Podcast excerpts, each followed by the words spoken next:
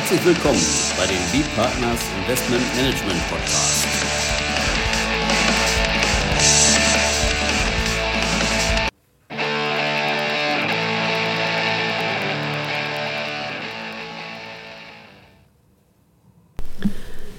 Ja, herzlich willkommen. Im heutigen Podcast geht es um den Entwurf des Gesetzes zur Umsetzung der Anti-Steuervermeidungsrichtlinie oder kurz ATAT Umsetzungsgesetz, wobei das ATAT für Anti-Tax Avoidance Directive steht.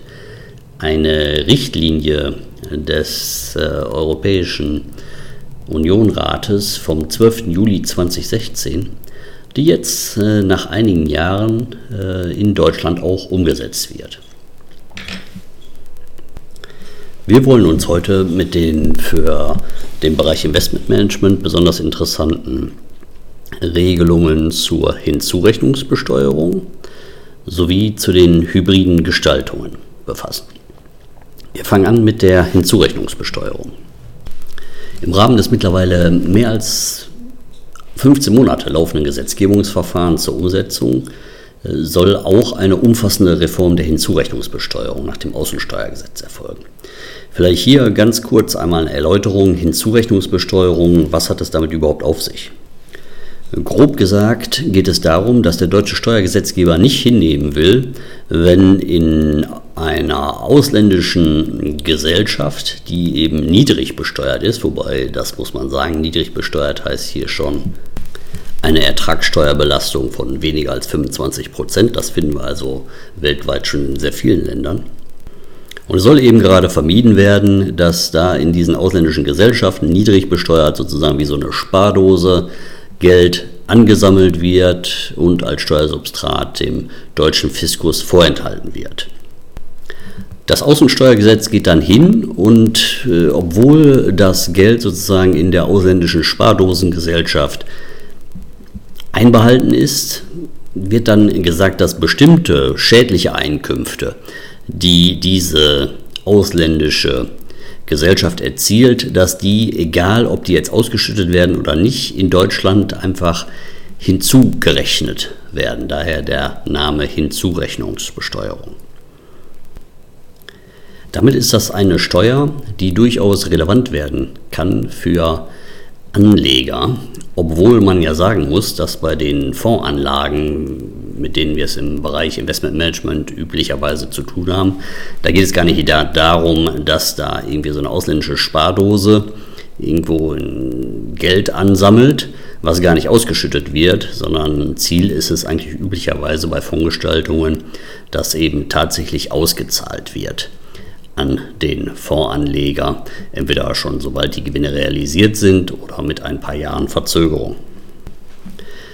Trotzdem auch bei diesen Fonds, dadurch, dass eben zugerechnet wird nach jetzigem Recht, also mit Ablauf des Wirtschaftsjahres des Fonds, wird dann bei dem deutschen Steuerpflichtigen hinzugerechnet, wird zukünftig sich ändern, der wird noch im gleichen Jahr zugerechnet und diese zugerechneten Steuern, die entfalten natürlich eine Wirkung bei steuerpflichtigen Anlegern. Allerdings muss man sagen, bei den ich sag mal, regulären steuerpflichtigen Anlegern kommt das damit lediglich zu einem eventuellen Vorziehen der Besteuerung, vielleicht auch noch nicht mal, wenn da auch noch im gleichen Jahr eben tatsächlich Gewinne aus dem Fonds ausgezahlt werden. Aber zum Beispiel für Lebensversicherungen, Krankenversicherungen, da ist eben das Außensteuergesetz ein besonders relevantes Thema. Denn da Lebensversicherungen, Krankenversicherungen Rückstell Rückstellungen bilden äh, müssen für ihre Versicherten, äh, sogenannte Rückstellungen für Beitragsrückerstattungen, ähm, und diese Rückstellungen auf Basis der Handelsbilanz regelmäßig zu berechnen sind, während wir hier ja, wenn wir das Außensteuergesetz, wenn das eben mit der Hinzurechnungsbesteuerung zum Tragen kommt, eine steuerliche Hinzurechnung haben, die also gar nicht über die Handelsbilanz geht. Wenn jetzt nichts ausgezahlt worden ist, dann geht ja nichts über die Handelsbilanz rein, sondern das ist ja eine rein fiktive steuerliche Zurechnung. Deswegen ist das mit dem Außensteuergesetz insbesondere ein sehr relevantes Thema für äh, Lebensversicherungen, Krankenversicherungen. Für Versorgungswerke ist das grundsätzlich äh, kein besonderes Thema, da diese steuerbefreit sind, entfaltet die Hinzurechnungsbesteuerung dort keine Wirkung. Generell für alle Anleger äh, muss man sich damit nicht befassen, sobald man über einen Investmentfonds anlegt. Dabei ist es egal, ob es sich einen sogenannten normalen Kapitel 2 Investmentfonds oder einen Kapitel 3 Spezialinvestmentfonds handelt. Wir, in beiden Fällen lässt sich sagen, dass sobald das Investmentsteuergesetz irgendwo zwischen Anleger und dieser niedrig besteuerten Gesellschaft äh, liegt, geht der, das Investmentsteuergesetz vor und verdrängt insoweit den Anwendungsbereich des Außensteuergesetzes. Relevant wird es damit eben insbesondere wiederum bei Fonds in der Rechtsform einer Personengesellschaft, meinetwegen eine, eine, eine Luxemburger SCS oder eine US-Delaware Limited Partnership. Denn in diesen Fällen greift ja gerade nicht das Investmentsteuergesetz, das Außensteuergesetz mit der Hinzurechnungsbesteuerung kommt somit zum Tragen. Innerhalb des Systems der Hinzurechnungsbesteuerung kann man jetzt in zwei äh, Untersysteme sozusagen aufgliedern. Das ist einmal das, die allgemeine Hinzurechnungsbesteuerung und dann noch die besondere Hinzurechnungsbesteuerung für Kapitalanlageeinkünfte. Kapitalanlageeinkünfte, das sind Einkünfte, einschließlich Veräußerungsgewinne, die aus dem Halten, der Verwaltung, der Werterhaltung oder der Werterhöhung von Zahlungsmitteln, Forderungen, Wertpapieren, Beteiligungen oder ähnlichen Vermögenswerten stammen. Also man kann jetzt hier abgekürzt sagen, sag mal, grundsätzlich eigentlich, wer in einen Fonds investiert, der ist drin in diesen Kapitalanlageeinkünften, ausgenommen äh, vielleicht äh, mal, Real Estate, also Immobilienfonds und Infrastrukturfonds, die Mieterträge generieren. Solche Mieterträge fallen eigentlich regelmäßig nicht unter die Kapitalanlageeinkünfte. Jetzt kann man sagen, dass innerhalb der allgemeinen Hinzurechnungsbesteuerung, da geben sich wesentliche Änderungen. Bei der ähm, Hinzurechnungsbesteuerung hinsichtlich der Kapitalanlageeinkünfte bleibt eigentlich äh, alles so ziemlich beim Alten. Neuerungen ergeben sich insbesondere bei der allgemeinen Hinzurechnungsbesteuerung. Das heißt also, bei den Kapitalanlageeinkünften ist man eigentlich nach wie vor da in dieser Hinzurechnungsbesteuerung drin, egal wie viel man hält, sofern die ausländische Gesellschaft ausschließlich oder nahezu ausschließlich Einkünfte aus Kapitalanlage, mit Kapitalanlagecharakter bezieht. Ansonsten jedenfalls dann, wenn man eine Beteiligung an einer solchen Gesellschaft von 1% oder mehr hat, durchgerechnet. Wesentliche Änderungen ergeben sich vielmehr bei der allgemeinen Hinzurechnungsbesteuerung, also außerhalb dieser Kapitalanlageeinkünfte. Dort war bislang eine, also da war eine besondere Beteiligungsgrenze erforderlich von 50 Prozent, also mehr als 50 Prozent der Anteile an einer solchen ausländischen Gesellschaft.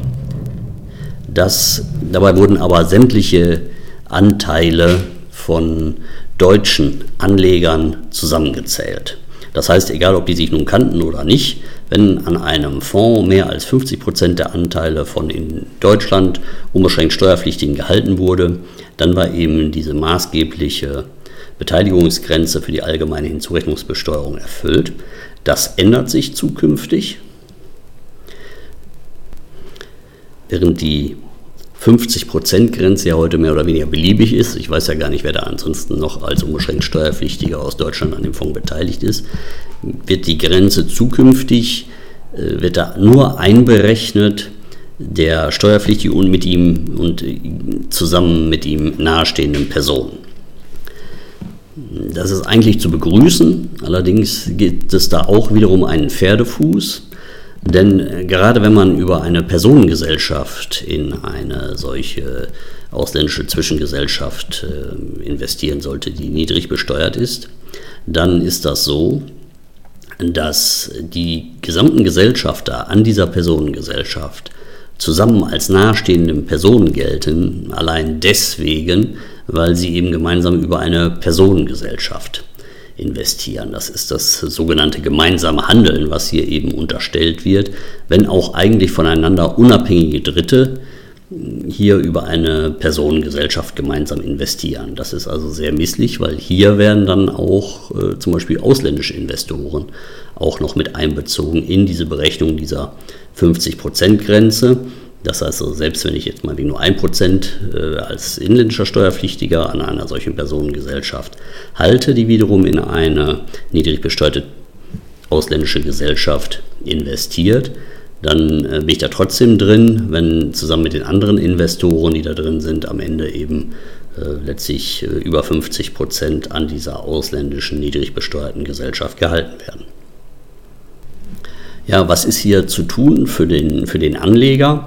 Hier empfiehlt sich regelmäßig durch eine Nebenabrede äh, zu dem äh, Beitritt in den, in den Fonds äh, sicherzustellen, dass sich hier der Fondssponsor, derjenige, der den Fonds auflegt, und die,